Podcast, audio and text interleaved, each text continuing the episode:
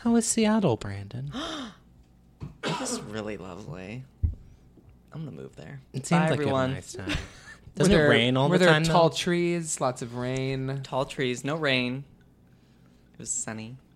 Oh wait, it poured for like five minutes during the wedding, but then Oh my God. Oh This- my God! You during think the it- like, ceremony The, or worst during the- possible No, no, no. moment for it to rain during the weekend. Yes, it was the only moment it rained, and but it was so Was the like reception outside? the reception was outside. It was like during Was it tented? there were tents that you could go under for protection. But the rain stopped. Everyone was such a sport about the rain. And then once it stopped, out came a double rainbow. So, Oh. How many people, you know, made reference? oh, uh, everyone. Yeah. Double rainbow. Like, the- do, like, Nice. do you remember though? Do you remember though? Oh, They- you don't. I'll tell you. It's like, no, no, no. I said, I said it too. You don't have to explain it to me. Yeah. It's this video, you see. That reminds me rainbow. of the funniest tweet I've ever seen, which I saw the other day, which is when a straight white guy sees a coworker he hasn't seen yet that day. Oh, this is good. there he is. It's so good. There he is. Every time I see this tweet, I giggle, have a nice laugh to myself. Love laughter. I just love a, a private moment of joy that is, you know, externalized of the body through a good. Ha! Given to you by you. Correct. Like every time I watch the Kim video. Do you guys have it memorized? Maybe if you had a fucking business that you were passionate about, keep going. Keep going. then you would know what it's like to run a fucking business, but you don't. And then so don't even. And then she like loses her train of thought a little bit. I just like when it cuts to Oh. Chloe. And Oh, oh, see, fixing I would- her hair at the end. and the beat. it's like the commercial break music. That's my favorite part of the video. Chloe fixing her hair at the end. My favorite is just when that you're passionate about. Well, I, what I like You about have the intonation down. no, that's I, that's perfectly. really per, spot on. what I like about the the sentence is that she basically it's a mirror of itself, Mm-hmm. but passionately is only featured in the first half and not the second half. Yeah. passionately and don't are the only words that differentiate Mm. which part of the sentence she's in. Otherwise, it, it's just maybe like. Ben, maybe if you had a kitchen that you cooked in, then you might have a kitchen, but you Yeah. don't. Like Yes. it's actually not a Great. good point. Yes.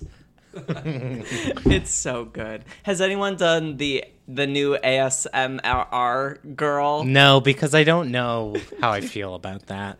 Oh, about her. Yeah. think it's funny as shit. Oh, we don't like her. I don't know. Turning her into content. Yeah. we talked it does about this make me last a little. week. But wait, isn't she trying to turn herself into content? Yes. She's already doing it to herself. My problem is when people are not coming at their internet video with the intent of I want this to become flattened. into Right. a-" One time, I just like the one where it says, uh, "Gays drinking ice coffee, drinking cold brew instead of eating food all day." Me. I just like when she smacks the side of the cam and her finger know. no. when she flicks it. Is she just so smug? I saw a really good one that Michael Benjamin posted, and it was an intercut with A Quiet Place. The scene Oh, where John, yeah. Mm-hmm. where, where John Krasens, where John Krasinski is being like, shh, Yep. she's like, shh. Clicking her can. and then when, when she clicks the can, that's when one of the monsters. comes. Yes. Okay, I'll have to and look then this as up. as the family's running away, Mm-hmm. you can still hear her clicking the can. It's good shit. Speaking of Michael Benjamin, there was an Allison Janney for your consideration ad in one of the trades today, and I sent a picture of it to him because it was really funny. She was like on the floor growling, and he was like, "Will you send that to me?" And he gave me his address, and I don't think he thinks I am, but it's in the mail. It's already in the mail. yeah, Wow. You've I got love mail. that. yeah, You've got mail. that's right. Ring, ring. Hello. Snail mail. Should we talk about the snail mail album? I'll No. sit quiet. I'll go. The music that I listen The to music from start to corner. finish at least once a day. I just liked. I'm just being the ASMR girl. she like the, her eyes roll back. Anyway, We could have used her on the Zama episode. We could have. quite that would frankly. Uh, have been so good. Um, I liked her tweet saying "Nobody" by Mitski is the only song she's ever heard. I just love camaraderie in indie girl people singers. Same. Big same. Anyway, that's all I have to say. It's a great album. So good. Oh. So good. I'll save my commentary for the uh, snail mail episode. Nice. It's gonna pivot to music IMO. Wow. Yeah, I only want I only want to uh, have like a dedicated episode to talking about it because when it comes to talking about snail mail, I'm not into sometimes. I'm into all the time. Is that a lyric? It is. Some fan I am. she said, when I, when when snail mail said, "I'm not into sometimes," I felt that. Ben sitting quietly. Is it Mark Maron who says he doesn't um, like get lyrics? He's not a lyric guy. and I feel I'm the same way. I'm not a lyric guy either. I don't I don't hear them unless I'm consciously listening for them. And I have to remind myself, oh, this is half the song. Listen to the words. Mm-hmm. I Dummy. The first time I listen through an album, unless it's, uh, you know, unless it's you know Amy Mann or Father John Misty or, you know, a noted like singer songwriter, like a, a talented lyricist, and that's what they get written about. Pardon me. The first listen through, I'm mostly just listening to The melodies. The melodies. The But then I will go melodies. Mm-hmm. back. wash over you. Yes. S- As Snail Mail says, sh- I mean, is it, I sh- probably shouldn't even what? Say it. head in the black water, let it seep into my brain. Wow. That's how I feel about the first listen. Just let it seep into my brain. God. All right, I need to listen to the lyrics harder. Mm-hmm. The one lyric Concentrate. concentrate. I I really Mm-hmm. only hear the lyrics to Heat Wave when Oh. I listen. I need to. No, there's a anyway. Woke up in my clothes having dreamt of you. Oh my god, you were the world's biggest fan. I'm such a fan. What was the other one? I can't remember. This is a pointless point I'm not making. Hello, everyone. oh, I'm not leading. You're, today, you you and I are both followers. oh, we're all followers because of the way we wrote the E on our heads. That's Ben, can right. you talk about that? Yes, there is this. There's a psychological test that. Oh, Sorry, Oh, it's the Zama episode. crinkle, Sorry. crinkle, crinkle. I'm trying to fix my microphone. Oh. Um. Now I'm the ASMR Shall I, girl. shall I shall I tell? Yeah. Ben sent us a text saying, "Draw an E on your forehead and report back." And then we I did it like eight times. I was like, is something supposed to happen? it like unlocks your third eye. All of a That's what I sudden, thought. I was like, are we becoming were- witches? You asked, "Are we I- becoming witches?" I did it in traffic, so if my third eye had opened while I was driving, I would have been like, ah! That would have been amazing. and if you. Well, I should instruct all of our listeners to do it. And then uh, tweet us. What did, what, are you, what did you do? and then Johnny, you'll, then you'll reveal on the- your forehead. Do it now. conclusion. Don't continue listening until you've done it. Okay, all right, give it a second. Lowercase e. I mean, it doesn't matter. If you okay, hold on. Okay, if you are hearing this, then we assume that you drew the E on your forehead. That's right. All right, so keep If going. you drew an E facing in as if you can read it, if you're an innie, Nice. then you are a natural born leader. And if you do it the way that Empathy IMO does it, like an outie, facing out so that someone facing you can read it, you do not. uh, You're not self-centered enough to raise You- up the capitalist ladder. you do not exhibit true leadership skills. Therefore, you are stuck in the bottom ninety Mm-hmm. nine percent. Hanging out with is- us at the bottom of the ladder. Like- your productivity may rise, your wage will flatline and stay the same, honey. When I love being in that life. I am like I imagine Lady Gaga does it facing herself type of thing. Correct. You know? Yes. And But you Any know, successful capitalist in this world. Mariah Carey does too. She and I share a birthday. You would think that on some level, I think it has something to do with the fact that we're gay. That we've internalized I was ex- being I was ex- inferior. I was explaining uh, gay shame to someone the other day. I don't think actually now that I'm starting to talk about it, I, I sort of don't want to. But It's fine. just the i- th- just the idea that you are um, I don't know that you're constantly like looking over your shoulder whenever you do something. Like, And explaining Yeah. to people that it has nothing to do with feeling shame for being gay. No, no. It It, I is- was. I'm like. I'm 27 years old. I came out when I was 18. Mm-hmm. I've only had like over two thirds of my life Mm-hmm. was me not being out, and therefore that probably set the example. Mm-hmm. And it's going to take longer than nine years to dig out. Right. Everyone read The Velvet Rage. the end. Okay, shut up. Hello, this is Movies IMO. Hi! Um Hi! we are here Oh, I guess. Well, my name is Ben Empey. We'll do the introduction. I'm Daniel Crook. Brandon Kirby. No, I've, I've just totally derailed myself. We are here today to talk about the new Spike Lee movie, Black Klansman. Um, I didn't. I didn't get the memo about it, seeing a new Spike Lee movie. I I went to go see the new Spike Lee joint. I'm not co opting the phrase. I intentionally. It's it's fu- I I understand the concern, but it is on the screen for every single one. is. I think that I think that's an instructive title.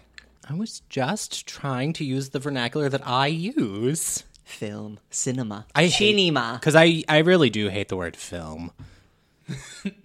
we can get into that. I hate the word Movie film. versus film. Yeah, I would never say I'm going to see a film. Oh, no. Eh. It's No. so pretentious You know? for no Um, reason. let, let, me- let me say it out loud. to See if I've ever said it. Hey, where are you going? Oh, I'm just going to see a film. No, I've never said that. No. no. You only say film in very specific I- circumstances. I didn't say. Oh, I'm just going to see a picture. I'm I'm going to the movie house. I'm going to the, ten, the brand new talkie down on Broadway, down on Main Street. Yes. Um, I like the word cinema for the concept. I like the word movie for a specific one. And the word film is used only to describe literal celluloid. Thank you. or or to be like the films of blank. Sure. I think if you're discussing filmography. film of- history, you're contextualizing something. Otherwise, I, the way I like it is, oh, are you going somewhere? Yeah. Oh, what are you up to? Oh, I'm just gonna go catch a flick. And the magic. I The also magic? really, I also find I don't it know what you're interesting. saying. I meant to say, and the magic of joint is that it's only for Spike Lee. It's true. When people use the verb see versus watch when talking about a movie, I think about this a lot. I only use see if it's in the theater. I only use watch if it's at home. But I that's feel not. like everyone does that. no, it's it's a cultural thing. Really? That's a white person thing. Really? Yeah. Well, I'm very Interesting. Hmm. white. I think sometimes when I'm going over to my friend's house with a projector screen, I'll say, oh, I'm going to see this movie, Going to see a película. a Película. película Una película. de Lucrezia Martel. I was going to say that. Hmm. Um, so bad. Black Klansman. Here we are. Sorry. Thank you for Tiffany that. Haddish, uh, Boss Baby. This Hmm. this really should be the episode where we just pause and lecture about our overarching feelings about film because that's Oh. what this movie does. Oh, absolutely. Yeah. so that's what that break it was. Everyone, that was planned. Right, right. It was all planned. No, I I was thinking on my drive over here, considering the films that we're discussing today, which I will let you say what the homework is for Black Klansman. But I think that of the one, I mean, I watched three out of four because I'd already seen the fourth one, and I I'll get into why I didn't finish it later. But my feelings on all of them, like I have very specific like emotional feelings about these films, but I al- they also just give, give me a lot to chew on in terms of like what a movie can be, Mm-hmm. how to put one together, how it's in conversation with film history, not just when it comes to Black Klansmen and the D.W. Griffith of it all, but like Malcolm X in tradition with the biopic Mm-hmm. is super fucking radical, and then obviously Bamboozle. Oh, actually, oh my god, zipping my lips. You're So, Ben, doing it. Yeah, I was so- gonna let you. It's No, fine. no, no, no. You were on it's, a a- roll. it's not my week. Um, first, I'm gonna say what this movie's about. Tell us. Black Klansman. Tell us. It tells the story of Ron Stallworth. Stallworth, who is the first African American cop in Colorado Springs. Colorado Springs, Colorado. Colorado. Uh, it's a true story. What does it say? It's based on This some is, uh, for real shit. For real shit. so you'll for say that, real. but you won't Well, see it. because we've already established that it's Yes. okay. No, the film is based on some for real, for real shit. Yes. Um, and he infiltrated the Ku Klux Klan local chapter and then befriended David Duke over the phone. Um, it's played by who knows his name? Mm. John David Mm-hmm. Washington. Denzel Washington's son. And Adam Driver plays a Jew Named Flip. Flip. who plays the IRL white person to infiltrate the KKK. A colleague at work. Yes. A work friend. He's a work friend. What What a great work friend. Soon to be A Ah, work best supporting husband. actor nominee. Do you think that's gonna happen? Absolutely. And I think it will be. It's. I'm sorry. It's way too early to say. I know that it there's is. an absolutely. but for I think it anything. will, and I think it'll Well- be the only acting nomination this movie. I gets. think that's likely. I would. I was talking about I this. think we could get a surprise from. Um, I think you could see this movie getting a Best Picture nomination. I think that it is a surefire adapted screenplay nominee. Mm-hmm. But when it comes to the acting nominations, those are I feel kind of hard to call. Ahead I of think- time this early. I, I do think Adam Driver has a strong case. I think yeah, I I think think, he Adam deserves Driver, to. and I I think John David Washington could sneak into Best Actor. I think it's too I subtle. I mean, mean, it's- internal level performance. It is very internal. Adam Driver's more immediately. Well, but- o- only because Washington ends up on the phone, and it's not that he's really doing anything Mm-hmm. Yes. less. In fact, I find the that's scenes why of I on the think phone- Adam Driver has a better Yes. shot. Yeah, in terms of That he is out what the in the Academy world. Yes. pays Even though I- attention to. even though I it's think that. his best scenes are with Ron in in the police office, Mm-hmm. Sure. the police office, the police station, the police office. you know, in the in the in the pigsty. This is actually just a long episode of The Office, as is revealed at the end. Michael Scott is in the back. My first job out of college was walking dogs for six months, and I worked for a man named Michael Scott. oh, fun. He was sort of a goofy boss. Nice. I mean, I think this What is is it with straight people in The Office? If I was a straight person, I would have been able to land that bit because they have every episode of The Office memorized, every single straight person I've ever met. Thank you very Oh, much. yes. Get a new show. In the office, I like the American Office. I mean, I didn't I do watch, I too, watched but- it all the way, but I I love that show. But I don't. I'll put it this way: I rewatched that show a bunch when I was in college, and it was still on TV. Mm-hmm. To be rewatching those, and you know, no tea, no shade, no pink lemonade, but All I do still is watch be The rewatching Sopranos, so like, who am I to talk? But Yeah, like, yeah, then people, you're still watching The Office before you go to bed. a lot of people do that. Like, oh my god, I, I will say that when I move on. I will move hear. On. I will hear. Do do do. MoveOn.org. Do do do do do do do do do do coming out of Will my bring you roommate's fond door late memories. at night, and it's actually very soothing. that's nice. Just like you know, the lights are You off. know, I'm- okay. I'm getting a Lacroix. I'm being judgmental. I'm getting a Delacroix. A Uh, key Oh. lime Lacroix. Yes. Mm, I love key lime. I'm getting a Pierre Delacroix. In addition to Black Klansman, oh, yes. we also viewed we did not see. Spike Lee four other Spike Lee films. Do the Right Thing, Malcolm X, Bamboozled, and Chirac. yes, yes. Yes, and I tried very hard to watch all of Spike Lee before Black Klansman came out, and I think I watched like ten. That's still a pretty good summer. He's You Just- had your summer of He spike, is just very prolific. He has never. He's slowed- never stopped. and it's. Uh, I don't even want to get into this, Whoa, Uh, but whoa, whoa. Don't call it a comeback. the top, I've been here for years. the top review for this movie on Metacritic. Is it Pete? No, well, no. If it was him, that'd be fine. I mean, whatever. Black Klansman knocked me for 75 loops. I mean, I his review's like fine. It's great. He gave it four stars. He called it a masterpiece. Good for him. He also called it Spike Lee's. Well, no, he actually didn't call it this, but in the TV ads, it's Spike Lee's greatest movie. Yeah. Peter Travers.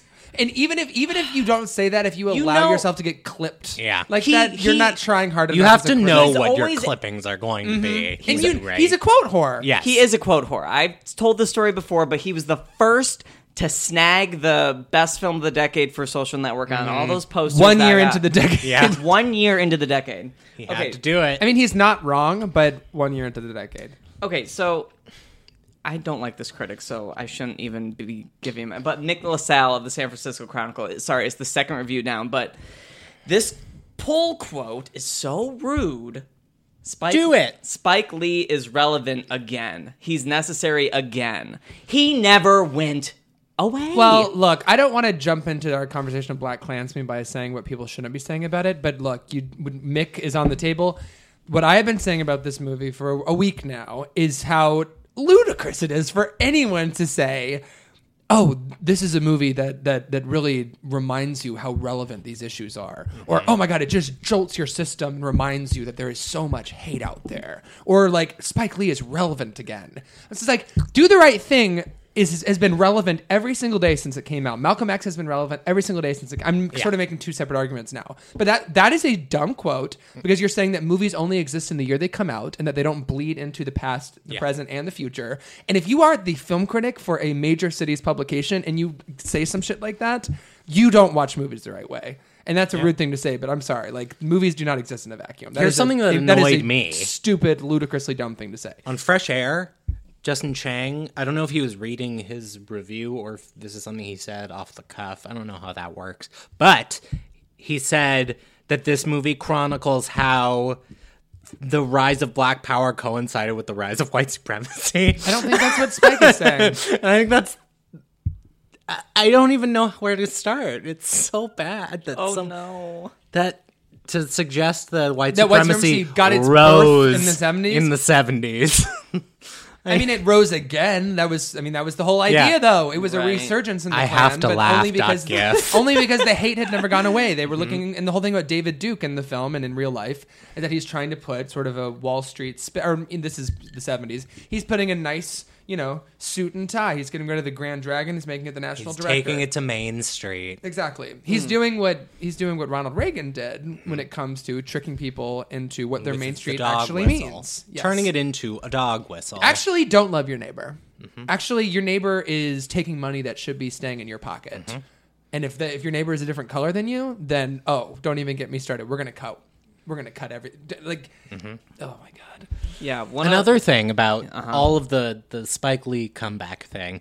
It's fair to say he hasn't captured the zeitgeist like this in quite some time, but that's not wh- how Not for lack of trying. And that's not what these people like when you read further into their reviews, that's not what they're saying. They are saying he hasn't made a movie this good in 20 years, which Yeah, I which is fully just- just, disagree with. I see. I've been seeing, and again, I kind of want to pivot this in a second because I don't just want to be speaking in opposition to people who aren't at the table. I'd rather be celebrating the film. Oh, that we all I, really wa- love. I I only want to talk shit about people. Oh, okay. Well, then that's I, then I will say my last piece of shit, and then I will move on.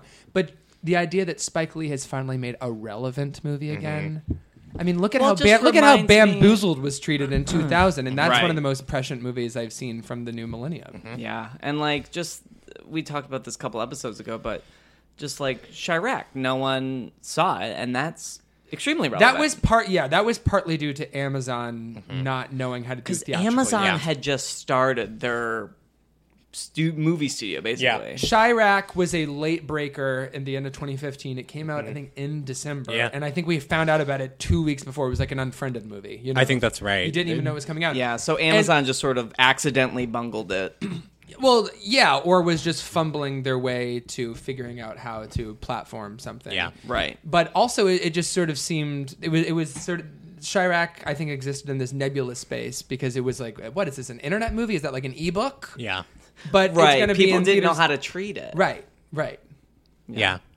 Until it came out, of course. But I And mean, like then leading up to it, it it's like, did is- land it, on- did Spike Lee make a miniseries? Like, right. thi- this is 2015 shit. you Yeah. know? Seriously, three years ago. it's- Yeah.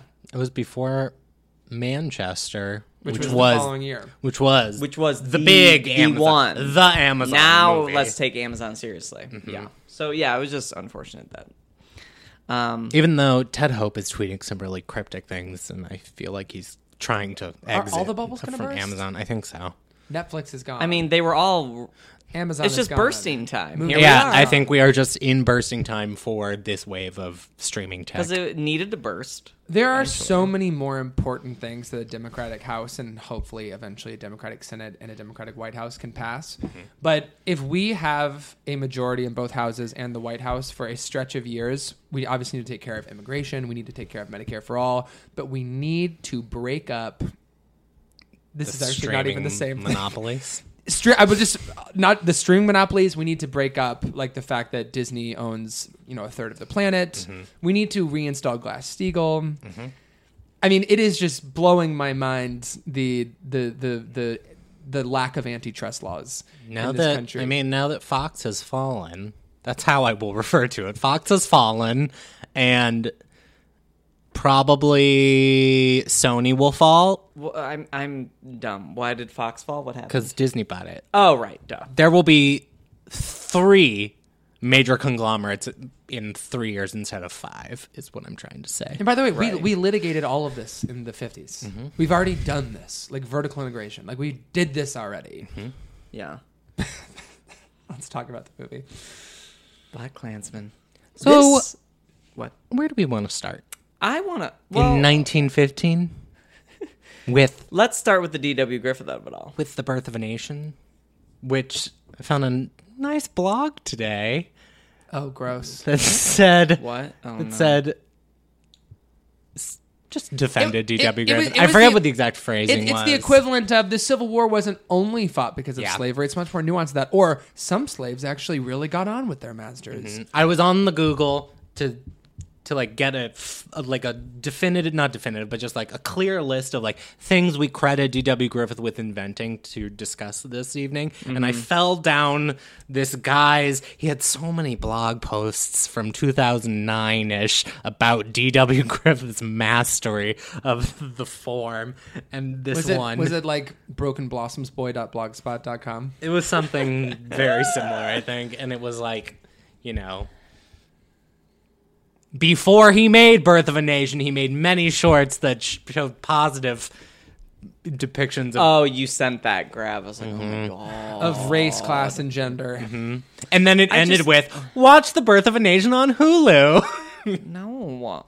No, thank you. At first, when you sent that, I thought maybe that Hulu, had, in a very misguided attempt, had sent out an email to their, all their users saying, "Hey, did you catch Black Klansman this weekend? Currently streaming on Oh, Hulu. God. D.W. Griffith, The Birth of a Nation." Shut up. Uh, Someone did that? No, no, no, no. I'm saying when Ben sent this picture of that blog, I- at first I was like, "Fuck!" When I saw that it Oh my name dropped God. Hulu.com, Yeah. I got scared that there was a bit of a corporate. Uh, you can tell the age Mistake. of the article because it refers to it as Hulu.com and Yeah. not not just like Hulu. hand out Hulu, and out I Hulu. like to think Hulu. Um, Such lovely people. Hulu. Yeah, I just think it's. I mean, I'm just gonna quote your letterbox. Let's talk about blog. D.W. Griffith. Yeah, yeah, yeah. Um, the Birth of a Nation is referred to as the first narrative feature film, or the first the first epic, of anyway. note. Yeah, It is also considered the first blockbuster, and it was in its time until Gone with the Wind came out. It was the highest-grossing feature film of all time. For generally that accepted 25 as the years. Mm-hmm. best film and the most film of all time. It invents cross cutting. It it doesn't invent the close up, but it, It makes really big use of the close up. uh, it was one of the first feature films that had like camera motion and different stories and this epic melodrama tied into a historical event, which became a staple of American film. Um, and my point is that Spike Lee uses all of this as the playground upon which Black Klansman is written and filmed. And there it was like I was watching for the first hour, it wasn't that I wasn't enjoying it, but I was like there has to be more than I because I know Spike Lee to be such a smart person that like there has to be more than I'm on that I and I was just like trying to find what is he getting at and I couldn't figure it out until it was at some point there is a parallel editing scene Yeah. towards the middle. Yep. oh right, I mean I, you're not talking about the big one. No, it, there was a there was a one before that, and I was like, oh, that's and because there are all of these like camera swipes, and I was like, what is this about? Because that's also just not what I associate with him. Is just like it seems like camera movement for the sake of camera movement, but I think he's just doing D.W. Griffith. Right. I, but I think it's more Yeah. than that. I think I think that's ultimately the main dialectic example he's going back to. But Mm-hmm. I do think that the film is a pastiche in a lot of ways of both the the D.W. Griffith, not just both, but the D.W. Griffith of it all, the police procedural. Mm-hmm. I mean, just that you the first time you see the the police office Uh, Black exploitation movies. no, of course, but I'll get, Right, I'll get to yeah. that in a second. But the first time you see the office of the police station and all of those desks, like all you know, the, all the cigarettes, all of the overhead fans, all of the beige, like all, all the all the president's men of it all. Even though that's a you know that's obviously a journalism movie, Spike is setting his movie in a very familiar milieu. and is completely rewriting the rules of who are the heroes and villains in this and, and who actually controls this space. And then of course black exploitation, um, which maybe we can get into a little bit more later or just as we Yeah. go on. Um, and then I mean also and then going back to the DW Griffith of it all, I think that Spike is making more individual cuts and scenes here than I'm used to seeing him make. And to me, it's Mm. every single time he's cutting within a scene. It's obviously for some sort of, you know, some, uh, not by impact, I don't just mean like an exclamation point. I mean, he sort of jolts you with all these cuts. Um, like, even if like just two people are speaking at a desk, like on every single word, we're Mm. like cutting to a different Mm-hmm. angle. Yeah. It's more of just like a big middle finger every single time Yeah. to DW Griffith. Like, Totally. Mhm. just about the just the, the, that you can complicate your scene by introducing cuts. Yeah. Spike Lee has always taken um what white America has dominated and in this case and in the case of Malcolm X it is the American epic type of story and Let's say Black Klansman did not open with footage of Gone with the Wind and then Birth of a Nation before we got to our story. If it just And oh, Alec Baldwin.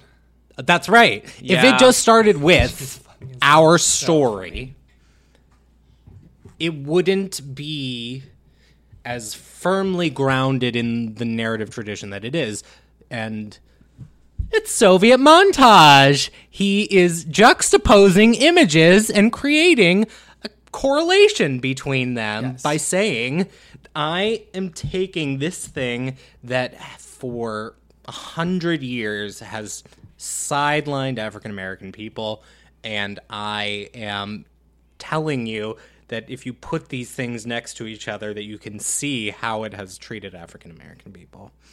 And someone else take the reins. which is now. Mm-hmm. something that he does extensively in Malcolm X when it comes when it comes to words and what connotations for different words means. He would Mm-hmm. just break down to black and white that black uh, is the heart of darkness, like black represents rot, black represents evil, whiteness represents purity, pure Mm-hmm. is the driven snow, you know, innocence. Um, and he's investigating. I know Ben that. Oh you've yeah, yeah, spoken- yeah. The, did I did I bolster you? Yes. Okay. There is um the thing that the the American epic such as Gun with the Wind has done for a hundred years is say that the white savior is 100% good and pure in every single regard even though we watch scarlett o'hara beat the shit out of her slaves um, she's still the hero of the movie and she's totally exonerated by the end and by putting it up against black klansman it sho- it just puts her in a new light that i think we should all think about Yeah. and it gives us a complicated hero in this movie it doesn't fully So I mean, so, exonerate so him. much about Ron's arc in the movie is if he is going to be called to arms or called to action, if he is going to own his identity and his own complicated position on the police force. Yes.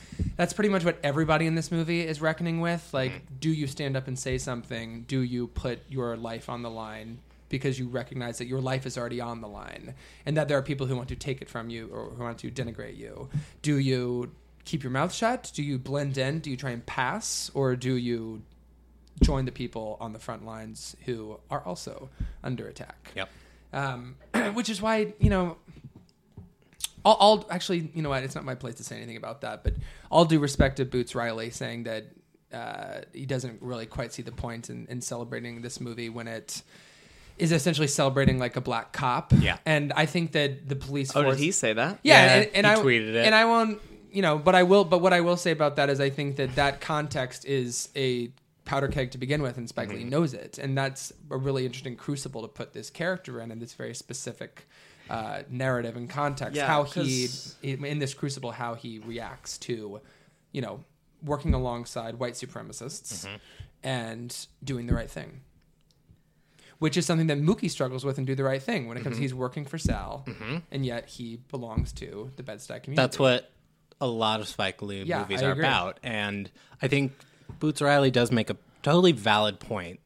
Totally, right? totally, yeah, absolutely. And but it's Spike Lee is making a different point. Is Yeah. and I think that it's also just as valid f- for the way that Spike Lee's made movies for 30 years. Right. Yeah, I- because I- Ron is. I mean, he's a complicated character, and Mm. like that, the fact that he is a cop. I mean, he. That's that's why the the um Patrice character. Yeah. She's a hardliner. Yeah. Right. I mean, I'm not. Yes, but I think that I just think that it's it's what Ben is saying. It's not really what S- what Spike is even trying to do. He- The movie, you can't look at the movie as a s like a, a triumph of police will and the the, the process of police work. Ron instigates this completely of his own volition and has two allies. And that they sort of are running this job from the inside. Yeah, they're going up against the. Um, It's not a the direct boss man. and they're not even really doing it as cops. They're doing it as people who are personally victimized by Yeah. the KKK. It- it- yeah, And it actually just exactly. starts out of mo- like morbid curiosity. Yeah. you know. He just. Mm-hmm. So I it's like- just I, I don't just don't see it. I see the police force more as again a crucible for Ron's identity issues Yeah. um, and how he is going to fight the good fight. Not so much as cop Ron Stallworth takes care of this. Yeah. Yeah, It's- it as doesn't he feel says that way. it- as he says and as Angela Bassett says, "That's my job." You know, it's it's like that's that's what We I- never see That's him with- or Adam Driver in uniform because they're detectives. yeah, right. undercover. And I think Right. that's That's important. a very specific choice. I also Yeah. think that when Ron is uh, operating against the other officers on the force, he is pushing back again on issues of white supremacy and just of looking at black people as not people. Yeah. When he's working in the the evidence room or whatever, and these cops are, you know, using uh, invective to refer to all of these black guys who they have files on, and eventually he just won't put up with it anymore. So I just I don't really quite I don't ultimately don't see how that point tracks when it comes Yeah. to Ron Stallworth is propping up Yes. the I evils agree. of the police I department. think it speaks to something that I see through all of Spike Lee's work that is, I think, something that makes him the controversial figure that he is. And I won't say that it's the only reason because that goes against what the point is, which is all of his movies are about battling ideologies and he never chooses a side and he basically says these this is just the issue Right. they're Well, let, us clarify what you mean. Do you mean he doesn't take a side in terms of how his protagonist behaves? yeah and Because he, he, does doesn't clearly take sides. He throughout doesn't- his work when it comes to, for instance, in Black Klansman, the KKK. he does not take sides in strategy as much as he does in just all power to all the people Right. but he doesn't really say any one way to get to that is the right way and i think that's i mean the end of do the right thing is a martin luther king quote a followed by a Malcolm X malcolm quote. x quote Right. back to back and he just says it's yes sometimes violence is necessary but it fucking sucks for everyone and but sometimes it is necessary but it sucks but and you there like you can just keep going Mm-hmm. that's I don't think that Spike deals in absolutes. yeah, Yeah. that's And I- what it is And I think that putting those two quotes together is saying that both of them can be true, even though on their faces they are diametrically opposed. yeah Yeah. and i think do the right Dogmatism thing gets you nowhere. do And the right that- thing is one of the 10 greatest american movies ever made because Yes, absolutely. it let it just shows beautifully how both of those things are true Yeah, and that runs through. I mean, from what I've All of seen of, these. his of his work, that complicated. It's just, yeah. I don't know. Where I'm going with this. so rich with ideas He's rich with ideas. He's rich with ideas. Um. Can we bring up the dance? Yes. Yes. Totally. This is because the that best. just uh, the whole thing is just so electric and Mm-hmm. that scene my jaw dropped and daniel what it- i forget what comes because you mentioned something comes right before it Yeah. So i forget yeah, what it is So what happens is uh, Ron goes to, um, or I'll say Patrice gets pulled over by the police. right Um, is harassed, is felt up, a gun is pulled, and we go from there to the dance scene, and then there's Oh, a is that- joyous that's what it goes celebration into. of community in that Yes, moment. yes. And the way that the way that Spike Lee is able to put these two seemingly disparate emotional moments together and tie them into the same experience Mm-hmm.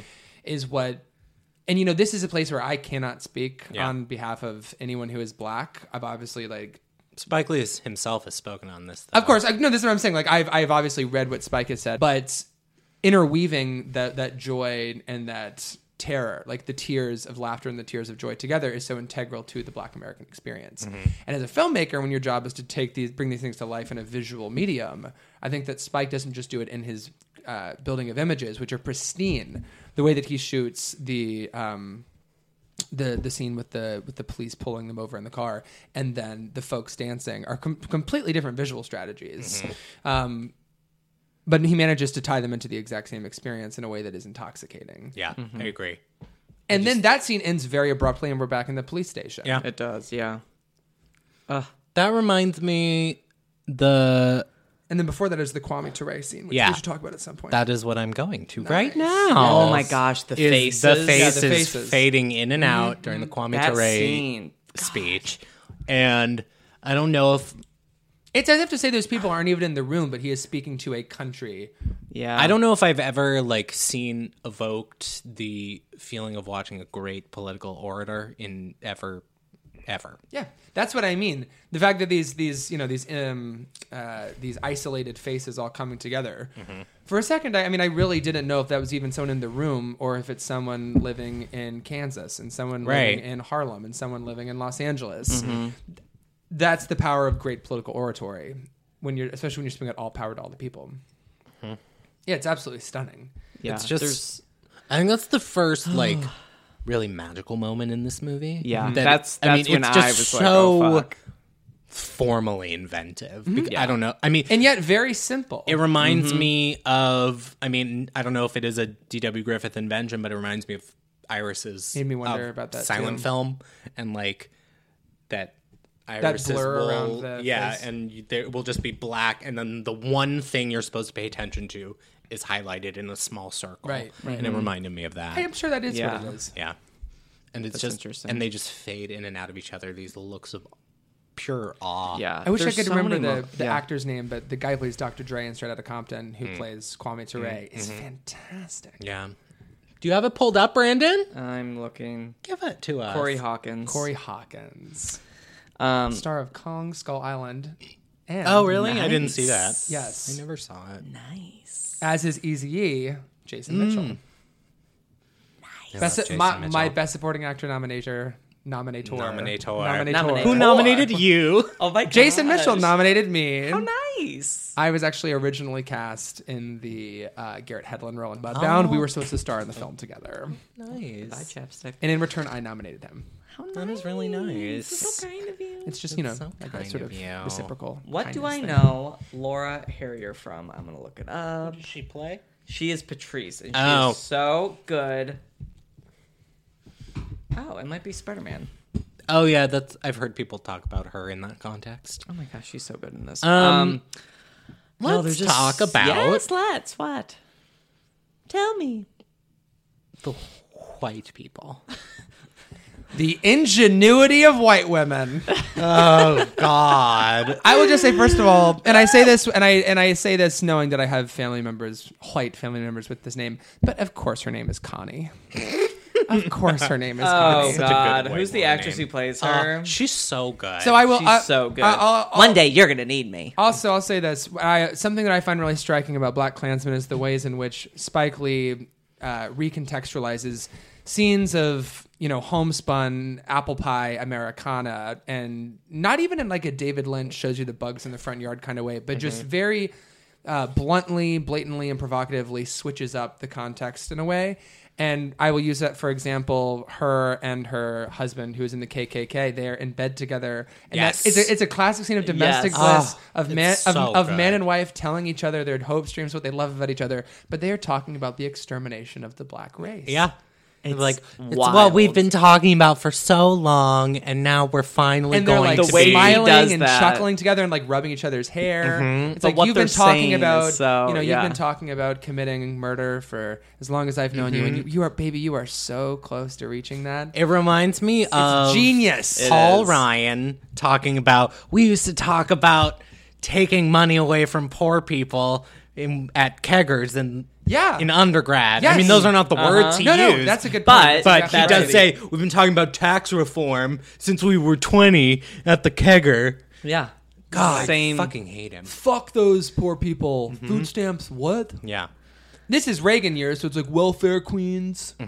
So the actress who plays Connie is Ashley Atkinson, and she, uh, Spike Lee has directed her before. In? Inside Man. Oh. Oh, how fun! What a fun detail. What a good genre flick. I started watching that the other night, but I was really drunk, so I, I watched 15 minutes and I went to bed. nice. Good night. Thank you. That's like me with um, the first five minutes of the Succession pilot last night. Nice. So I wonder if she was in the bank robbery. Like if she's just one of the people in the bank.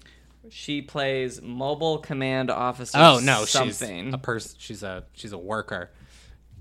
She's She's God. she's She. working. she- it's- it's- yeah, her credits are insane. Anyway, um, sorry, I just got Oh. entranced. Her credits. No, she's great. But this she was in another gay sequel, Gays Gone Wild. Anyway, She seems like she would be a fan, or, or that we would be fans of hers. I mean, actually, Yes. there's a reason that we jumped into was this. it Mark, reminds what me the of the Hell wedding? or High Water waitress oh, she's amazing. that I'm just like that. Oh, yes. that scene. From the- Eastbound and Down, I haven't seen that, so I don't know. you've watched that, didn't you? no. I think yeah. The But one, when she was like, "You're gonna need me at some point," I went. And my mind went immediately to the waitress in Hell or High Water, being Yeah. like, "I'm not giving you that money back. Like, So I need good. it." Uh, uh. I think that's the woman from Eastbound and Down. She she's in one of those scenes anyway. But The go ahead. I was gonna say one other. Do you remember the scene? It's r- toward the very end. It actually is. It's the last scene of the movie. Mm-hmm. Is when Patrice and Ron hear the the ruckus outside, and it's the cross burning, and then there's that shot of Mm-hmm. The them. conveyor belt shot, Oh, it's so good. um, Which which Spike which is does that, in like you guys Malcolm X mentioned- and Oh yeah. yeah. But that Does feels it in- it feels very black exploitation. no, No, I haven't seen. No, any that's just- that's a Spike blaxploitation move. That's just a Spike The- movie. well, I mean the the image of like the the black man and woman together taking on the world, guns drawn, Yeah. yeah, uh, them against because the they world. were having that conversation that's along that's the that's river. that's totally black exploitation. Yeah, but, but- that conveyor but belt that itself, shot- that's Spike's shot. Yeah. that's like dolly revert. You know, it's like dolly zoom for Spielberg, so fucking. or I mean for good. Oh. Hitchcock, obviously. I'm sorry, yikes. Um, yeah, sorry, I'm like I'm like You're a kinda fan of tired Jaws. today. It's summer. um, it's Jaws. that's air. like Spike's innovation. Yeah. Oh, it's It- That's or one of his the calling most card. chilling moments that I've ever seen. That we go from Full stop. Yeah, I agree. Yeah. And I, I, it makes me think about, um, um, and I'm sure that Spike Lee would be thrilled that this is where I'm going with this, and I mean it. But I think about Django Unchained and how the Klan is also viewed as a joke in that movie, but the actual like everybody on horses together in their hoods um, is is kind of played for comic effect. Mm-hmm. And much of the KKK in this film, I mean, they're played as bumbling doofuses. It- It's the whole you know the whole thing about um, conspiracy theories in America. There are no conspiracy theories because that would take smart people to pull them off. It's mostly idiots, you Yeah. know, like these guys. But there's nothing funny about the way that Spike Lee films the the cross burning. No. You know, whereas in Django Unchained, like the idea of like leading up to a lynching is something that is still sort of played for, e- even maybe just serial comic effect. Mm-hmm. Yeah. But that Spike knows to withhold the actual actions of this group that Yeah. he is poking fun at throughout the thing. But once you get down to the And dirty the parts of it, rituals. it, I mean, are just chilling anyway. Yeah. And like those are also serious is what I'm Yeah, saying. exactly. It's just like Yeah. there is he knows the time and place. That's that's what I mean. It, it, but it, obviously, throughout the movie, the, the cross burning keeps getting um, broken up by the cops, so there can't be a cross burning. But I think that that is not. Maybe, maybe that is just how it actually happened. But it is this. Um, it is leading up to the actual. Yeah, just I mean, just like the rel- the ritualistic evil of what they're doing, and, Yeah. and that. To, to play that in a comic register, which the Coen brothers do in Oh Brother Where Art Thou, um, is it's just a it's it's wise of Spike to play that straight, and it's Yeah. very very chilling. Is a good word for it. I Yeah. was I, I got very upset, and then going from there to the Charlottesville footage. I mean, I It was is just I was shaking. I- I read um it rips you. Amy Taubin wrote for Film Comment her like can coverage and it was just there were three moments this can where my life was changed by film and it is this moment in Burning, it's this moment in the Jean-Luc Godard, and it's the ending of Black Klansman. And that was just that was the whole Mm-hmm. she article. got so upset on the film comment I podcast. Mm-hmm. remember that was so good when she just called what's his face a racist Yeah. because he didn't like it. yeah. Yes, my queen. I died. It's um yeah, and I love that that's the final image before we get to the yeah, the, the haunting real life footage. I also think that um, going back to the cross burning and going back to the ways that the spaces that the KKK is operating inside of, it is quite literally um, a behind closed doors and out in the open juxtaposition where we know that hateful shit is getting talked about in people's living rooms all the time. I think that this movie reminds you that it, it, it that invective is not quite as electric and and and despite is so much more commonplace than you might think. I mean, obviously everyone in that room is filled with hate, but they're not all at the dais every time they're speaking. They are Right. speaking with a disturbing amount of banality with this hate speech. Mm-hmm. Um, but also that we, you know, we're hanging out in behind closed doors spaces for the whole film. And then once we actually see what this looks like out in the open, that's when, you know, the whole thing is like you can get used to hearing things. Yeah. You know, you can, when you, when you're just listening to people shooting the shit about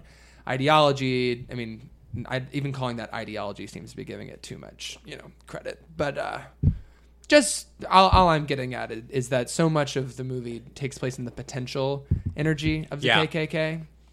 Um, And like Yeah. I'm I- that Which is- bedroom scene is such a good example of just like normalizing the The hate language speech, yeah. and because their their tone is just so wistful but the slurs are all over the place in yeah, that scene. Yeah, I mean, and, Yeah. and, and I should, I, I kind of want to say because I've been saying hate speech, and now we're saying hate speech and slurs. It you know it goes beyond the language itself. This is Right. Mm-hmm. actually like hate deep in these people's hearts. But um, and that's another thing I love so much about that bedroom scene is that um, the slurs don't sound like slurs. I mean, like they do if you have ears, but like the way that they're saying them, they're saying it like they Their are talking. tone. Yeah. Like this is just the the evil world that they're operating in. Yeah. And I don't think that Spike is, you know, by doing this like damning the whole concept of America in the first place, but Right. he, he is saying that, you know, racism and violent intent against other races is a facet of the American experience that is right next to apple pie, Yeah. you know. Mm. Yeah. And the idea of the middle class Yep. because so much of when we talk He's about not only saying that this is as American as apple pie, he's also saying that movies about these people are as American as apple pie. right. um, which I think is a very specific distinction he's trying to make. And I think it's absolutely radical that this movie is being released by one of the major studios. It's Focus, which is owned by Universal. And I can't believe that that's the case. I truly cannot believe that that's the case. and when they got the rights to this project, they cannot have thought that this is the movie that they were getting, even when they hired Spike Lee. Because they hired Jordan Peele first, and Right. Jordan was like, Spike Lee has to do this. Yeah. I, I do think because Spike is playing with a more conventional mode of filmmaking, by which I mean that he is operating in these milieux that are tend to be dominated by that are tended that tend to be dominated by white people, and that white people hold the power in these scenes, in these power di- in these uh, relationship dynamics. Um, it's sort of a it's not a Trojan horse, but it takes place in in a world. It's a 70s period piece. There's fun costumes, there's fun sets. It's a cops and robbers movie essentially. This is a very palatable genre and Yeah. archetype for the public. So, I think it's it's it'd be weird to call it like quietly subversive because it's such a it's it's so um it it just keeps everything that it's saying at 100 but i i think in theory this movie it, it is a harder sell than it actually is showing it to people I agree. Like, it's, and by Yeah, people i it's- mean it's- mainstream people by which i mean white people it's opening wide. It's not being platformed really. Yeah. It's playing in the malls right now in America, and it's selling out because white people want to feel like they're absolved. of right things. but Mm-hmm. also, but also because all their audiences of color want to see the film i mean it's not just because white no, I people know. are showing up But I have seen, I've just seen so many like elderly white people on social media being like, "Here we are Because the because at the Black movie- Klansmen." the movie is packaged. uh, I don't, maybe this is the right thing to say, but like packaged very conventionally. Like it's it's a cop movie. it's a cop movie, but Yeah. then in the first ten minutes, when Alec Baldwin is barking as this like bigot, you're like, oh, this is this is Spike Lee Yeah. because it's very experimental Yeah. at the top. Oh, I Which shout out I to the love it. girl- All the projections just straight Oh, on his I face and the know. different colors, And the cuts red, there. right? And but just all the tonal shifts in that scene because there's sort of like, for lack of a better way of saying it, the Tourette's of it all is very funny when he's missing his lines. And Yeah. like, but wh- while he is barking out these hateful things, um, which is just kind of. Uh, it's just kind of a funny concept, and you sort of see what Spike Lee is getting at. Where like this love guy, it. this guy can't even get straight, his, can't even get his hate straight. Yeah. Um, but then once at some point, I believe he has like projected red on him, and I bel and you get to pay a little bit more attention to what he's saying, and Yeah. it's very chilling. Yeah. Um, and then it's not quite as funny, and I, and I think there's plenty of moments throughout this film that as a white person, I'm like, oh my god, this is just so OTT. Like this is like this is like so extra. Yeah. Like and, and oh, is he like trying to pull at some of the humor by exposing the just the lunacy and the uh, ridiculousness of some of these words put together? And like, yeah, maybe sure, but then it's generally chased with with with a bit of a like an ice bath Yeah. that that these words have consequences and that they are more than just you know they're dumb people so their Yeah. words are dumb and their hate is dumb too of course but that their, There's- con- their their convictions are far scarier Yeah. than the inept ways that they're expressing them Yeah. There's Yeah, the, I the think- fat guy. from my Yeah. Tanya.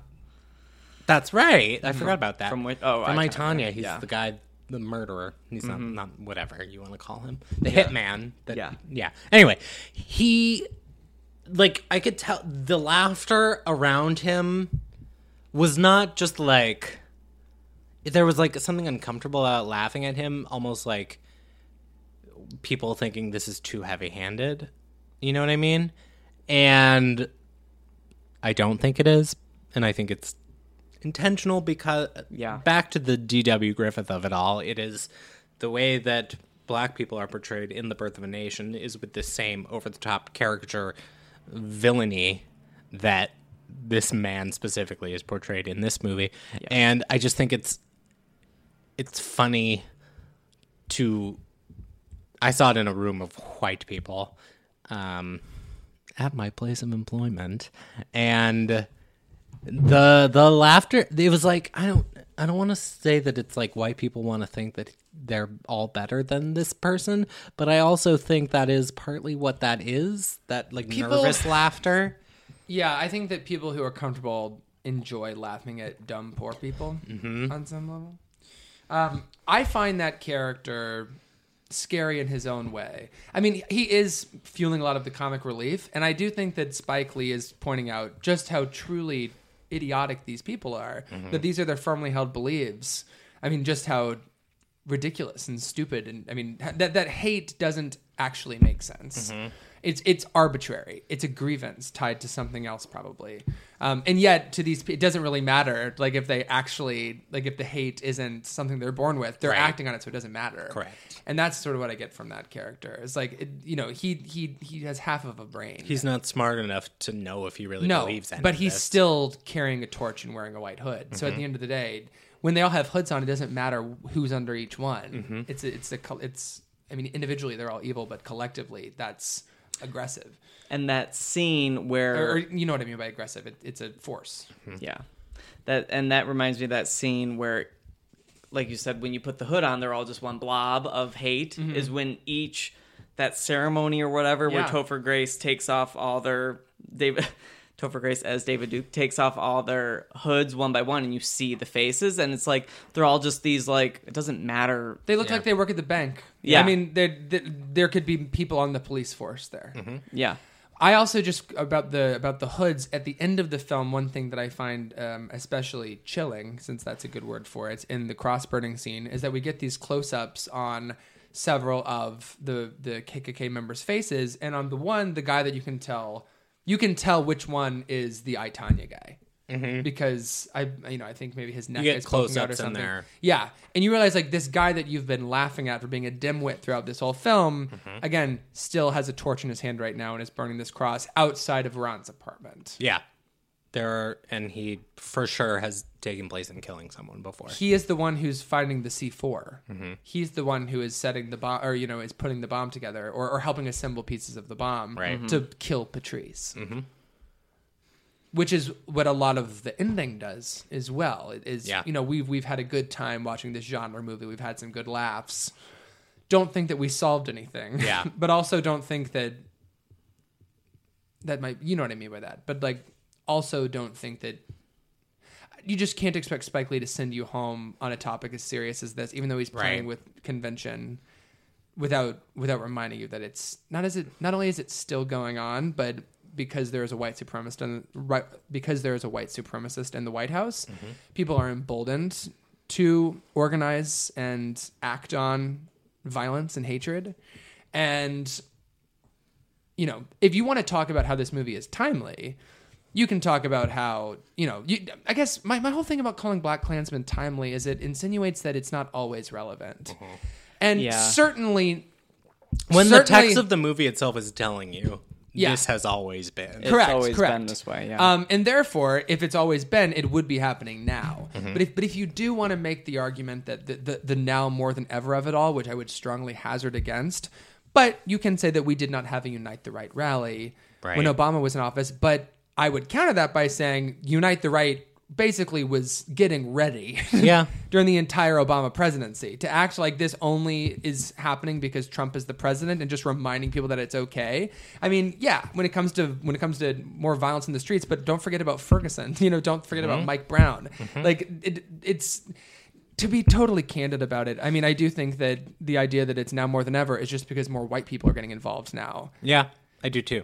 And so that's frustrating. So anyway, I'm sort of talking a bunch of different things at once, but um I'll just end it there. I think I've made my point. There's that scene where Ron's talking to I forget who he's talking to, someone on the force in a hallway, and when he says the thing about like when David Duke's like he's changed his title, he's getting he's getting ready for the next step to run for office, and Yeah. Ron's like, we would they would never elect someone like that. Are you crazy? And it's like, and he, the other guy says like, wake up. Yeah, I Yeah. love that moment. And it's also something that only a filmmaker like Spike Lee could get away with. In the hands of a lesser filmmaker, it wouldn't work. Mm-hmm. Yeah. But also because Spike Spike Spike knows that he's smart. Spike knows that he's a great filmmaker. Therefore, he knows he can get away with like winking at the audience. or Yes, something and like it that. was- yeah, But it's- then by it's a chasing, smart but then by wink. chasing it with "wake up" again, it's that thing of you're laughing at the white supremacist until the next moment when you realize that he's holding a gun Yeah. you know mm-hmm. and i think that that i actually think that interaction is is uh, is an important one in, in Yeah. the whole movie um The what were you gonna say? oh i just thought maybe we could talk about david duke a little bit Yeah. Oh, yeah. And I want to talk about the Trump of it all. Th- no I, and i want to As- talk about david duke specifically and the trump of it all so right Um, I've seen a lot of criticism with regard to how heavy-handed this is about the Trump administration from a lot of white dudes in particular. And uh, what bothers me is they call out the the fictional David Duke here, fictionalized David Duke says "Make America." He literally says "Make America Great Again," Mm-hmm. and there's um there's a lot of America First stuff. Mm-hmm. And I've seen a lot of people say that that's too on the nose, and I want to know where they think the slogans came from. how, Do they think- how, how, how can you how can you say that Do they think Donald Trump made that up? Right. Do they not realize this?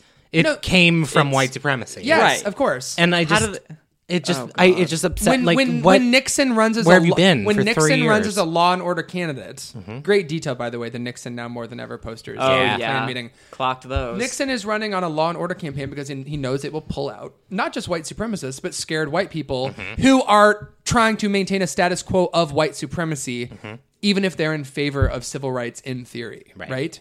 So, Trump, I mean, and Trump pulls law and order from Nixon. Like, all, every slogan that Trump has that he's not just like shitting out on the toilet on Twitter at three in the morning.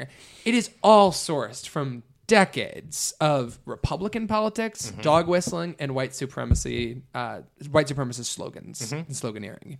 Um, I, I just I hate that so much because basically what people I mean I don't want to put words in someone else's mouth, so I'll, I'll forget what I was going to say, and I'll just say like when we end the film with, and I'm getting it very Amy Taubman, like when we end the movie with footage of real people yelling, Jews will not replace us. Mm-hmm. I'm sorry that the film directly quoted President Trump's slogan when Right. these people are directly parroting President Trump's ethos Mm-hmm. in Charlottesville. So to to watch that footage and then- killed someone in that and killed Heather aftermath. Heyer. You can't you can't say that that footage Mm-hmm. matters and then Spike Lee's being a little too on the nose when he does it. It's all tied into the same thing. it it, it, it, it baffles me. And, Yeah. and what's ironic That's- what I what's yeah. ironic about it is it's you know, and I'm, I guess I'm just generalizing now. Like I. It's it is it is it is young white film bros who are trying to exhibit some sort of like detached academic quality, and yet they are picking apart a movie that is also taking a very academic approach to these issues by putting them in context and lineage, not just in a film history but in a bit of political sloganeering. Yeah. both of which bolster white supremacy I have said to so other it's just people, a really silly argument to make in the first place because you're actually undercutting do you was what i'm saying making sense Yes. yeah Um, I've said to other people. I haven't said to you two yet because when I started saying this, you two hadn't seen it. But I was talking to other people, and then I was like, I'll save it for the mic so I can be a dick. Is that a lot of the people that I've seen say it's too unsubtle and such? I feel like if it was a Jean-Luc Godard essay video about like the history of American film as it relates to racism, they would be like, "Oh, this is amazing." If it was if it was a if it was like a matt zeller sites video essay yes, and I'm just like because it is couched in a populist genre and that I mean, I'm going to again I'm going to pull the Amy Taubman thing of just like he's a black man who made the movie. well hold on now because i mean hold on with that because there's the moment in bamboozled when the, so the minstrel show is on the air and the pr rep comes in who i think is the is um is in a serious man i think that she's Oh, really? michael I've only Stolberg's seen that wife in a once. serious man oh it's so good I don't remember. when she is running through, okay, so this is our PR strategy for when we Yeah. inevitably get attacked. And one of the points is, you're a black man, you can't make something racist. So I actually don't agree with that point, and I don't think that Spike Lee. Wait, would agree how with does- that point? Saying, saying to Damon Wayans' character, you Yeah. created the minstrel show, it can't be racist. Yeah, she's like that's their the biggest defense they have for this is like No, you but can't I- be racist. I 'cause- don't What I'm saying is, what I'm saying is that even though I, I agree don't- with what you're I- saying in theory, I don't think you can say that because Spike Lee did it. It's absolute. I mean, I've read several black critics. No, that's not what who I'm don't saying. Mm-hmm. Like the film and do and do find it to be a little too heavy-handed. So I, I just wanted. That, I'm saying that more for me than than correcting you. Just on that point specifically, like Mm-hmm. I don't want to paint with such a white brush here. I have read critics of color who do think the film is a little simplistic and heavy-handed. Um, but I, I don't know. I, I I'm just bringing that up because it's, he directly calls out the point that just because a black creative makes something doesn't mean that it can't be racist. Right. Anyway, I'm sorry. Go ahead. No, I don't have anything else. Well, then I'll I'll say, and then maybe we can pivot to video, um, by which I mean anything else. But uh, I think that this movie is, and I think I, I said this to Ben before we got on the microphone, but this movie and also Malcolm X and also Bamboozled and um, you know plenty of other Spike films. But I think of the ones we've watched and do the, actually do maybe just everything that we're talking about today. But the film is is is giving you a window into these mechanisms of white supremacy that allow black people to thrive while still doing the work for a white person to to eventually whether or not they're going to directly fi- they're not going to whether or not they're going to directly benefit financially from that person they might indirectly Right. but um which brings up the idea of the Uncle Tom of it all. I mean, it brings up a lot of different things, but, but, spe- but specifically, like the Uncle Tom of it all, I thought it was a very funny detail, and I thought it was totally um, intentional. But when Ron is giving his phone number to the KKK over the phone, a black man who, even though he's doing it sort of in disguise. It- It's it's a black man who is trying to join the KKK. When he gives his phone number, uh, the last four digits are nine nine nine, and then something else. Which, knowing Spike Lee and knowing how much he operates in the iconography of America and the Mm-hmm. political history of America, that's a Herman Cain reference. Oh, I didn't think about that. I'm Probably. positive of it. Yeah. I'm positive of it. That makes sense. Yeah. I love that. Mm-hmm. I didn't think about that. Can we talk about the Adam Driver character? Sure. Yeah. Just quickly. Just flipply. Just flipply. Um I like that he his arc is sort of realizing that his identity is also under attack. Um and how Ron clues him into that. He's like they're talking about killing Jews too Yeah. In the And room how- to your face, yeah. and how uh, Flip has just not reckoned with the fact that he has an identity that can also be oppressed. I think the movie is playing with the idea of passing quite a bit, and, Yes. and comically, the idea Yes. Mm-hmm. that Ron is passing as a white man, but that Flip is passing as a wasp. Yeah. and Mm-hmm. he says that after the more time he spends there, and I can't remember exa- what the exact line is, but he says like, "Before this, I never thought about my identity. Now it's all I'm thinking about when I'm in the, when I'm in the rooms with Right. these people." Right. Made and me- it's yeah, made you what? Oh, it just made me think about how for a long time I passed as straight, like Yeah. Mm-hmm. a, like in a big way. I mean, I'm wearing a fucking tie dye T-shirt right now, like I still pass as straight, but I not that I make any sort of conscious effort to like be more femme, but I do make a conscious effort not to bite my tongue Yeah. because too. because I do think that you have a responsibility, especially if you're someone who will pass, Uh, to to actually stand in line with your brothers and sisters. And I think it's why the Academy is going to notice. and Oh, it, it, it's nominate- it's the perfect like liberal academy patting yoururself on the back. Like, To- I Well, would 'cause do that there's, too. There's his his performance is dual layered. It's like a performance within a performance because the character's code switching. Mm-hmm. Like when you see Adam Driver play Flip being in the Ku Klux Klan, you could rem- you his performance is so believable that like you could just remove his layer of being a cop and you could believe that he is actually the Ku Klux Klan member. Like Right. Adam Right. Driver's like that good right.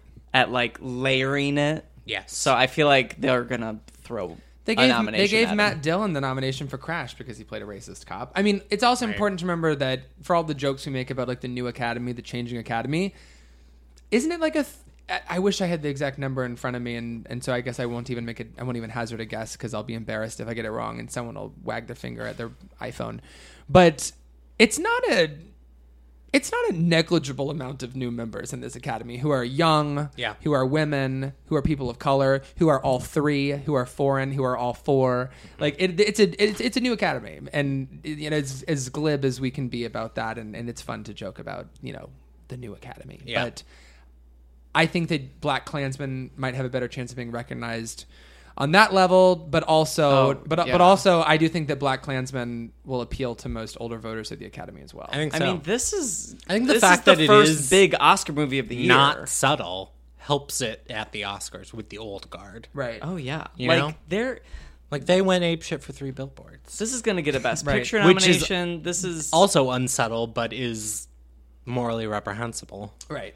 wait, which what is? Three billboards. Oh right, right, right. I also think that the Academy realizes that they haven't really done right by Spike Lee. Right, I was just I gonna agree. say that. It, I think that this they is will them feel- making up for ignoring him for decades. I feel like the way I mean, it seems inevitable now that Jordan Peele was going to win Best Original Screenplay. It we I think it if it it is inevitable that Spike Lee wins Best Adapted Screenplay, especially because I think I feel like if Beale Street Could Talk is going to be a contender for an adapted, which I finally saw the trailer for. Okay, did you get it on the big screen for the first time too? No.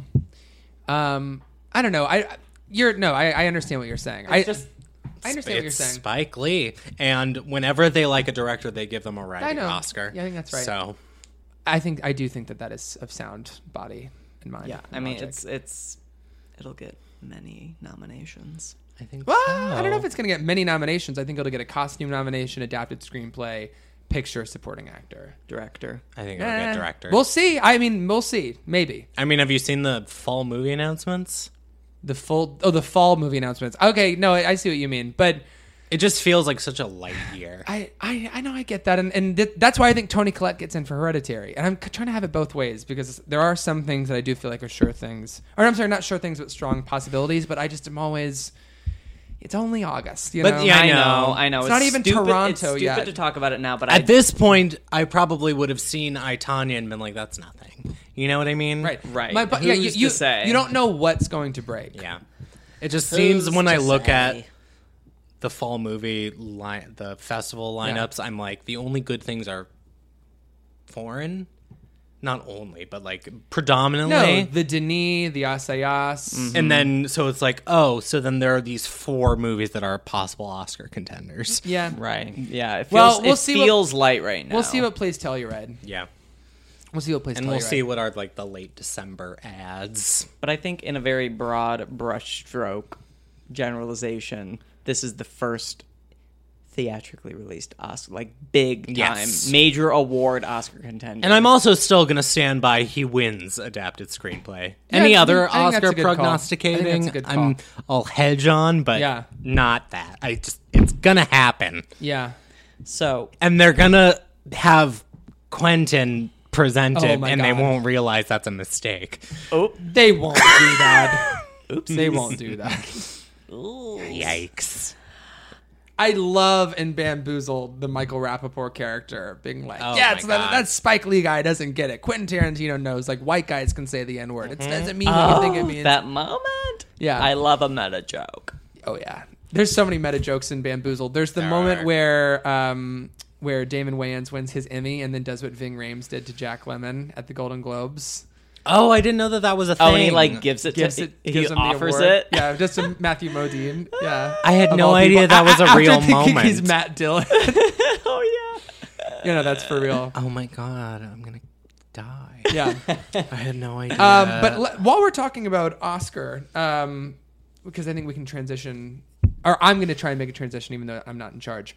But if Spike Lee gets a Best Director nomination for Black Klansman, it will be his first Best Director nomination, will. which is wild. yeah. yeah, truly wild. And Malcolm X comes out the same year that Unforgiven wins Best Picture, and Unforgiven is a revisionist western, just like Malcolm X is a bit of a revisionist biopic when it comes to how it tackles a figure's life, less of a hagiography and more of a spiritual journey and an evolution, um, and how. You know that's not all that surprising. Ultimately, that the Academy went for the uh, the Clint Eastwood Yeah. directing a western that embraces the violence and the tragedy and the misogyny of the time rather than looking at Malcolm X and saying like that not only does this like tell the story of America but it tells this one man's story in a way that that James Baldwin wrote in a way that no other I mean the Malcolm X movie I, I just I don't know. It's, this is such a this is a straw man because I don't have any other Malcolm X movies to point to. But I just Right. feel like most people wouldn't spend an hour and fifteen minutes on the first chunk. Yes. Before he even goes to prison, Right. Mm-hmm. and discovers Islam. yeah. Like it is all about a man's spiritual growth. yeah. It's such a brilliant movie. It starts as a Fellini movie, is what I really admire about the beginning of that. It, it's broad, it's interesting. comic, Uh, yeah, I it's, see it's- it. There's big colors, the larger than life aspects. I love uh, Denzel and Spike snapping. Oh, Oh, yes. that's In the that's what I street? mean. Bre- Yes. breaking reality in a way that So still feels good. organic to the Uh, scene and it's setting. magic. Um, was Angela Bassett really not nominated for this? That's No. correct. What the? Fuck? Wasn't Denzel the only nomination? Yes, it got like one others for like I a think I got- I craft. think I got a craft nomination too. That sounds right. But some craft. I, I read on the IMDb today that Denzel is the longest nominated actor and for Best Actor, and that he has over two hours of screen time. Oh, that's that's a fun detail. That's Aw. wild. I love a fun It's detail. like two- yeah. Um, Denzel and costume design. Oh, sure. that's a good nomination, It honestly. is. I would- but yeah, it's but just it like it should have deserved gotten seven six others. more. No, no, Yeah. of cour- absolutely. I mean, I would have nominated the Prophet Elijah Muhammad, Mm-hmm. whose name I don't remember at the moment. Uh, I would have nominated, obviously, would have nominated Angela Bassett. Also, would have nominated Angela Bassett, Bassett for Chirac. Mm. Angela Bassett. I for forgot Chirac. Ah. she, when I was rewatching it, I forgot she was in it. Oh, she's insane in that I movie. love it. She Teo- Teona, screams. Teona Paris and Angela Bassett both should have been nominated. Yes. Yes. And she yells Yes. at that man in Oh, her yeah. garden. in her garden. Leave. What does she say? I don't know. I don't Get away remember. from me. Get You away come from her, here. you bitch. Um, it comes Yes? back to the "Do the Right Thing" Oscars. Of this is the year that Driving Miss Daisy wins, which is not a movie I've seen, so I don't. Maybe it's great. Neither have I, but you don't have to see but it when it comes I down have an to idea talking of about what this- it is. Talking about race relations in and America. uh, I saw I when I did speech and debate in high school, you know, and, and won several awards while doing it. But there was this one group, and actually I was friends with both of the what both of the kids really who did it. They went to a different school. They did Driving Miss Daisy as a duo interpretation, and they did a great job doing it. But I've always felt like I saw that movie because I saw their eight minute cut of the Nice. film, and. I don't think it's about. I don't think it's as nuanced as a trash can through the window. nice. um, it's I uh, words. It is How, how are we on time? How are we on time? Um, We could, we could, we could, we could, we could, we could Wrap you it know, up. Where are we?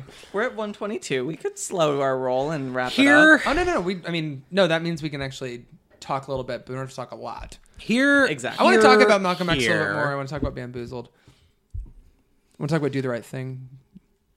the question of whether Mookie does or does not do the right thing haunts me in that people always ask the question and I don't know how you can ask the question. Yeah, I was gonna say, is it bad that I feel very certain about if he did the right thing? And I just I, it's it, it's not it even if you disagree, you have to understand why he did. And I just love I li- I read Roger Ebert's great r- movie essay, not his actual review, which was a four star review. Yeah. but his great movies essay from years later is all about.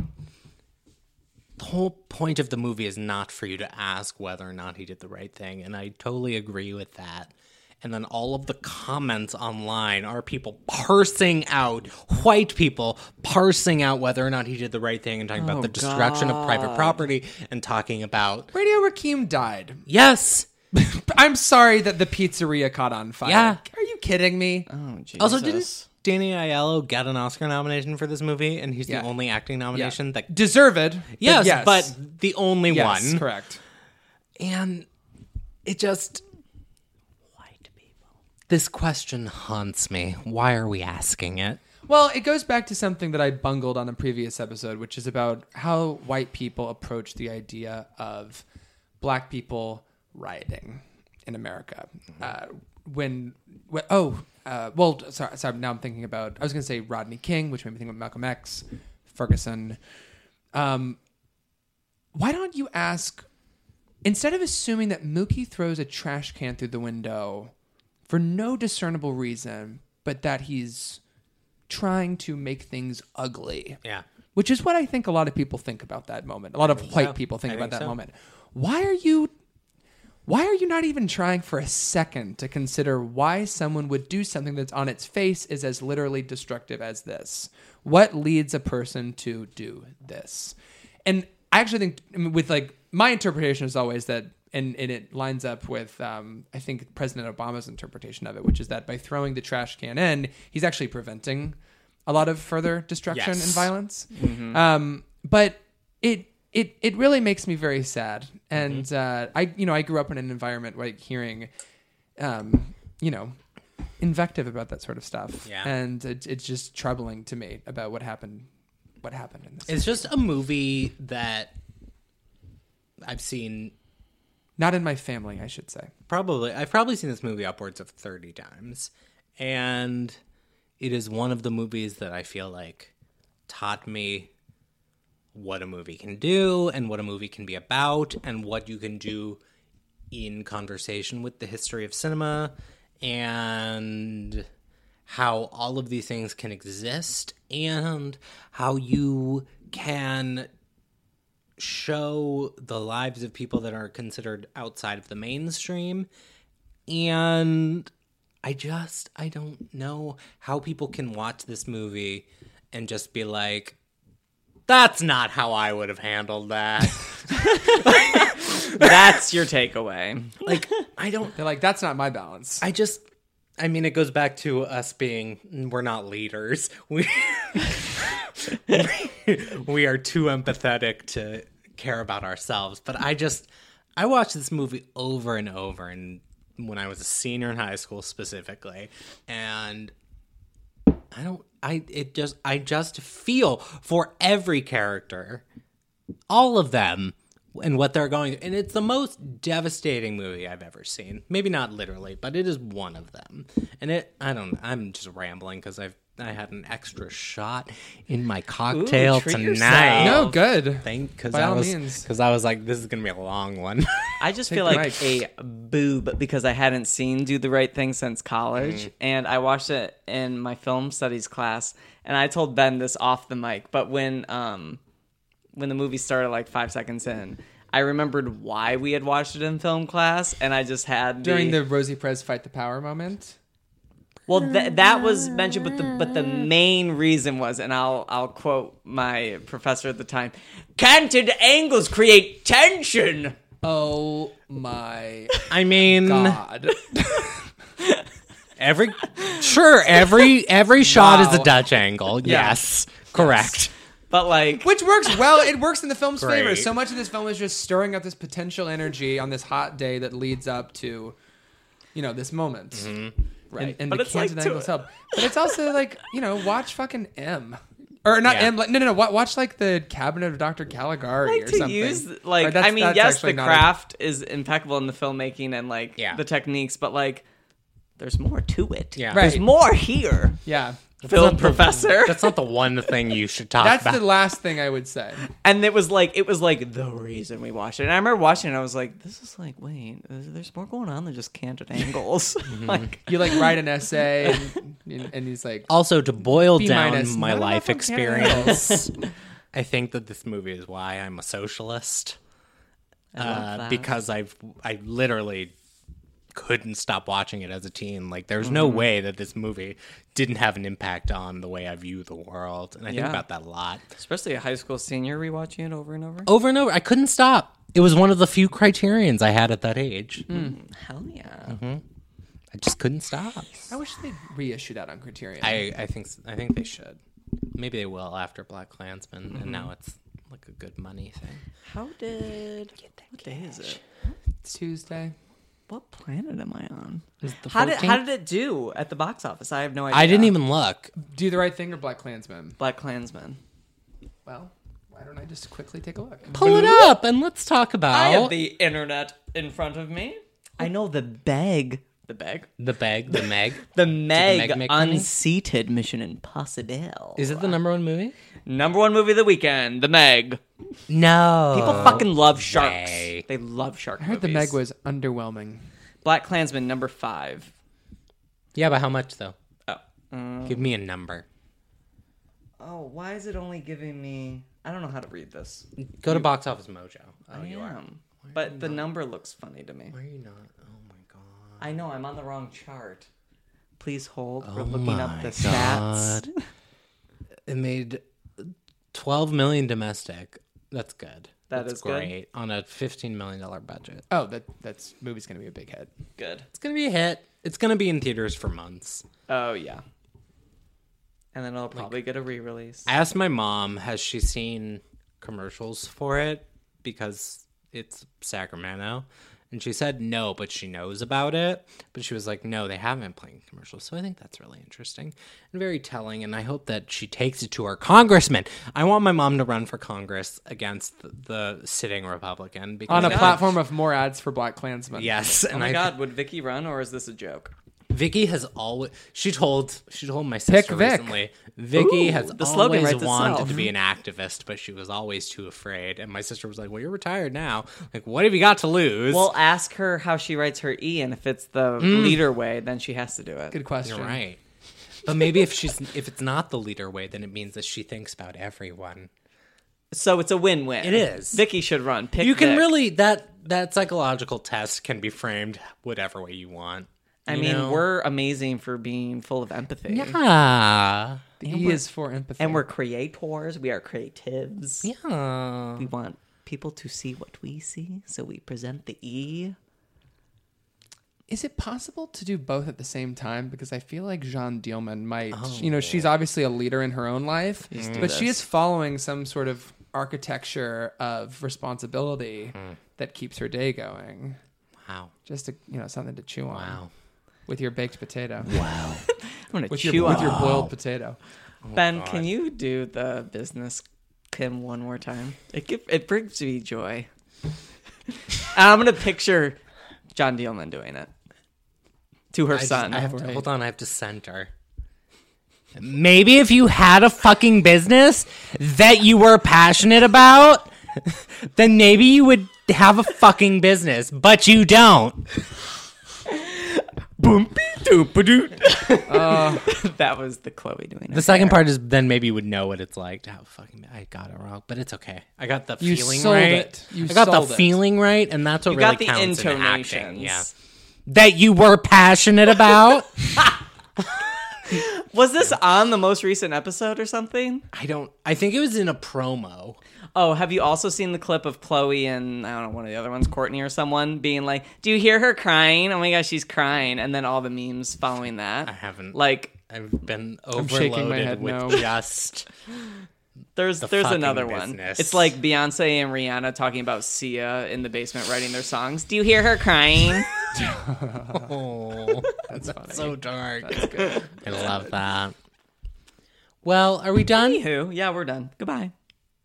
This has been Movies IMO. This has been three white men talking about Spike Lee for Yes. 97 minutes. Yes, it has. Uh, I, I would say you know take our perspectives with a grain of salt, but I assume at this point you already have. But you know what? this is. We. I'm trying to use the phrase the way, the I- I- ingenuity of white women again. The ingenuity of white gays. okay, so we got it right. Oh God. We we just we got it all right. Okay. Where's the ASMR girl with her can?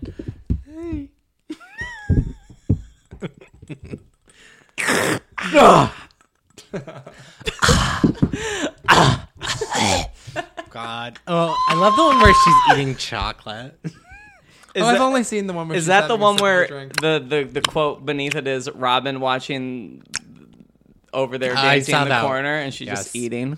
There's someone there's one where she's eating a like Taco Bell too. Oh yeah. Jesus. you can follow us on Twitter at Movies IMO.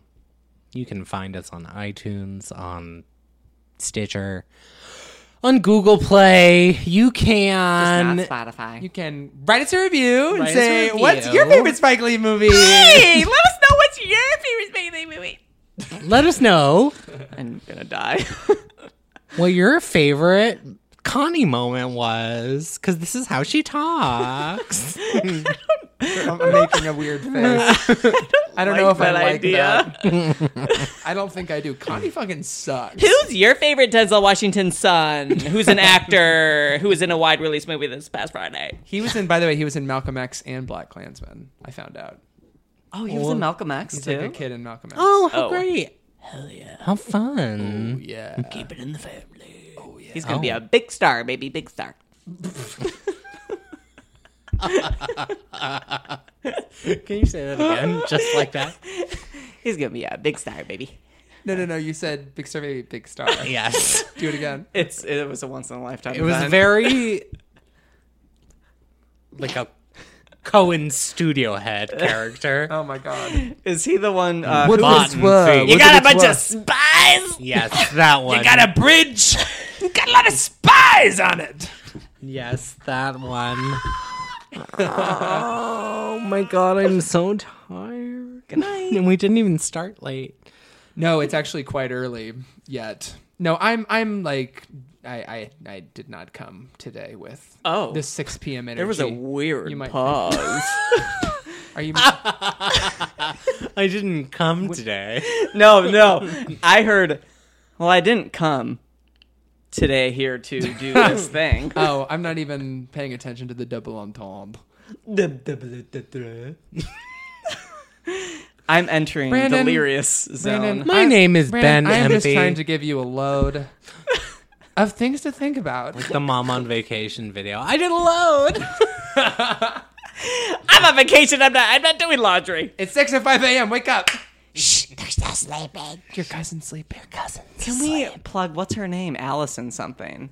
She does Alice- the mom on vacation, mom in the car. Look her up. Alyssa. Alyssa Lipathica. Limpero? Limperus. Sorry, we didn't we didn't Amethyst? prepare for this. Amethyst. She does the mom videos. You may like them on the internet. My name is Ben Emby. You can find me on Twitter at Real Todd Haynes. I'm Daniel Crook. I'm on the internet at Daniel Crook with three O's. And we didn't even talk even a little bit even about what an adept juggler Spike Lee is of tones I and know, textures I and know. styles and We haven't even scratched the surface. we truly haven't so that'll that'll be something to dig into In next time part three of this episode. yes absolutely I'm Brandon Kirby. You can find me on Twitter at BK Kirby. Brandon, what are we talking about next week? Drum roll. please. We're talking about. That's Joseph- basically the score of the trailer. Bop, da, boop, bop, bop, bop. Oh right. Um, Josephine Decker's Decker, yeah. Uh, new film, latest film. Um, Madeline's Madeline, and it's quite. A Is it Madeline?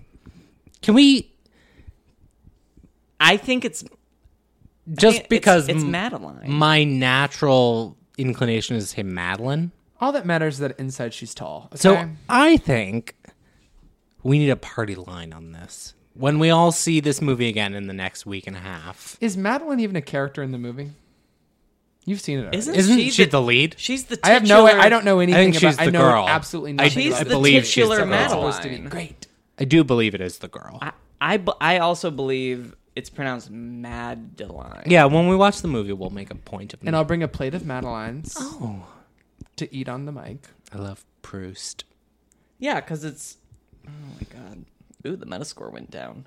Who didn't like it? I'm coming to your house. Better not be Mick fucking LaSalle. I'll tell you that much. You're gonna get Nick called out on the LaSalle podcast. didn't like this movie. I'm flying to San Fran and kicking your door in. I'm gonna like Godzilla, the Golden Gate Bridge. Yes, Helena Howard plays the titular Madeline, and I'm sticking to my guns. It's Madeline until I see it this Friday, and she pronounced it Madeline. And then You've I, already seen it. I have seen it, but I saw it in Jan. No, I did not see it in Jan. Did I see it in January? Were you in Park City too? I saw it in February. They were doing like mini screenings to try to get distribution shortly after Sundance. So I saw it many months ago. Mm. It's very good, Zero. many quite moons substantial. ago. Can't wait to see it at the New Art, where I saw um, Tony Erdman alone. I'm just going to breeze right past that, and I'm going to put a button on this and say, "Fight the power." Bye bye. the end. The winner is Jane Fonda. Thank you. Thank you very much, members of the Academy, and thank all of you who applauded. There's a great deal to say, and I'm not going to say it tonight. I would just like to really thank you very much.